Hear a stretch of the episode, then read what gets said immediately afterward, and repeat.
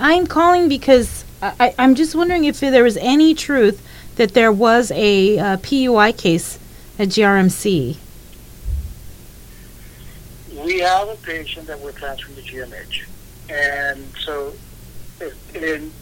we have a patient that we're concerned about, right? And so, as far as the criteria that we're using, we feel the patient should be uh, referred and or at least tested. So, we're referring the patient there. And so, is that the, the protocol that they go to to GMH when it's Yes. determined that it's a PUI? A PUI is a, yes, correct, is a patient that uh, will be going to GMH. Okay. All right. And so, in terms of like after, I mean, what what were the factors that led you to uh, believe that this person should be um, classified as a PUI? You know, there's there's this sort of a uh, the, the PUI criteria is something that's sort of in flux a little bit. You know, given the areas of where the concerns are, that's country uh, country back concerns, right? And so uh, this is being discussed right now, and I, I think it's probably best as being at this point that the governor's office is going to be having a meeting later, along with the task force, on how then can we determine what the PUI is as far as specific country.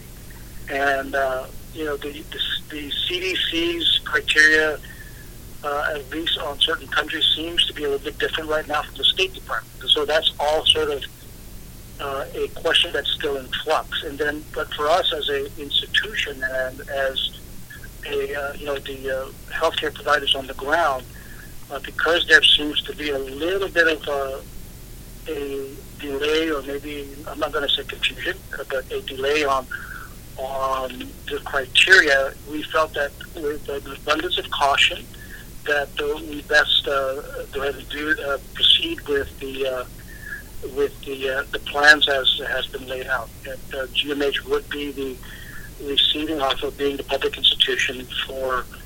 Uh, the any COVID uh, confirmed patients and, and, any uh, PUI patients that uh, we've determined to be such. And, and just uh, just uh, for this particular patient, what was the criteria that you guys used to determine that uh, this know, patient should be I- sent? There, there are specific criteria that's on there. I could certainly get somebody to, to speak to you about that. I don't have that on me at this moment. I'm right busy seeing a patient right now. Okay, okay. There, so there, there was Yeah, the indication that the patient had traveled to the Philippines. Is that, can you confirm that? the, the patient did come from an area of concern, correct? Okay. And was it an elderly patient, or can you can you say that male, female? Uh, I'd rather not say anything at this point.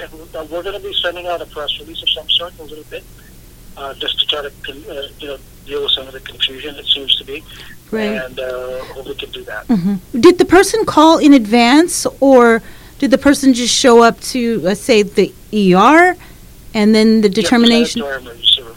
I'm sorry, what was that? Presented to our emergency room. Okay, but there was no advance call.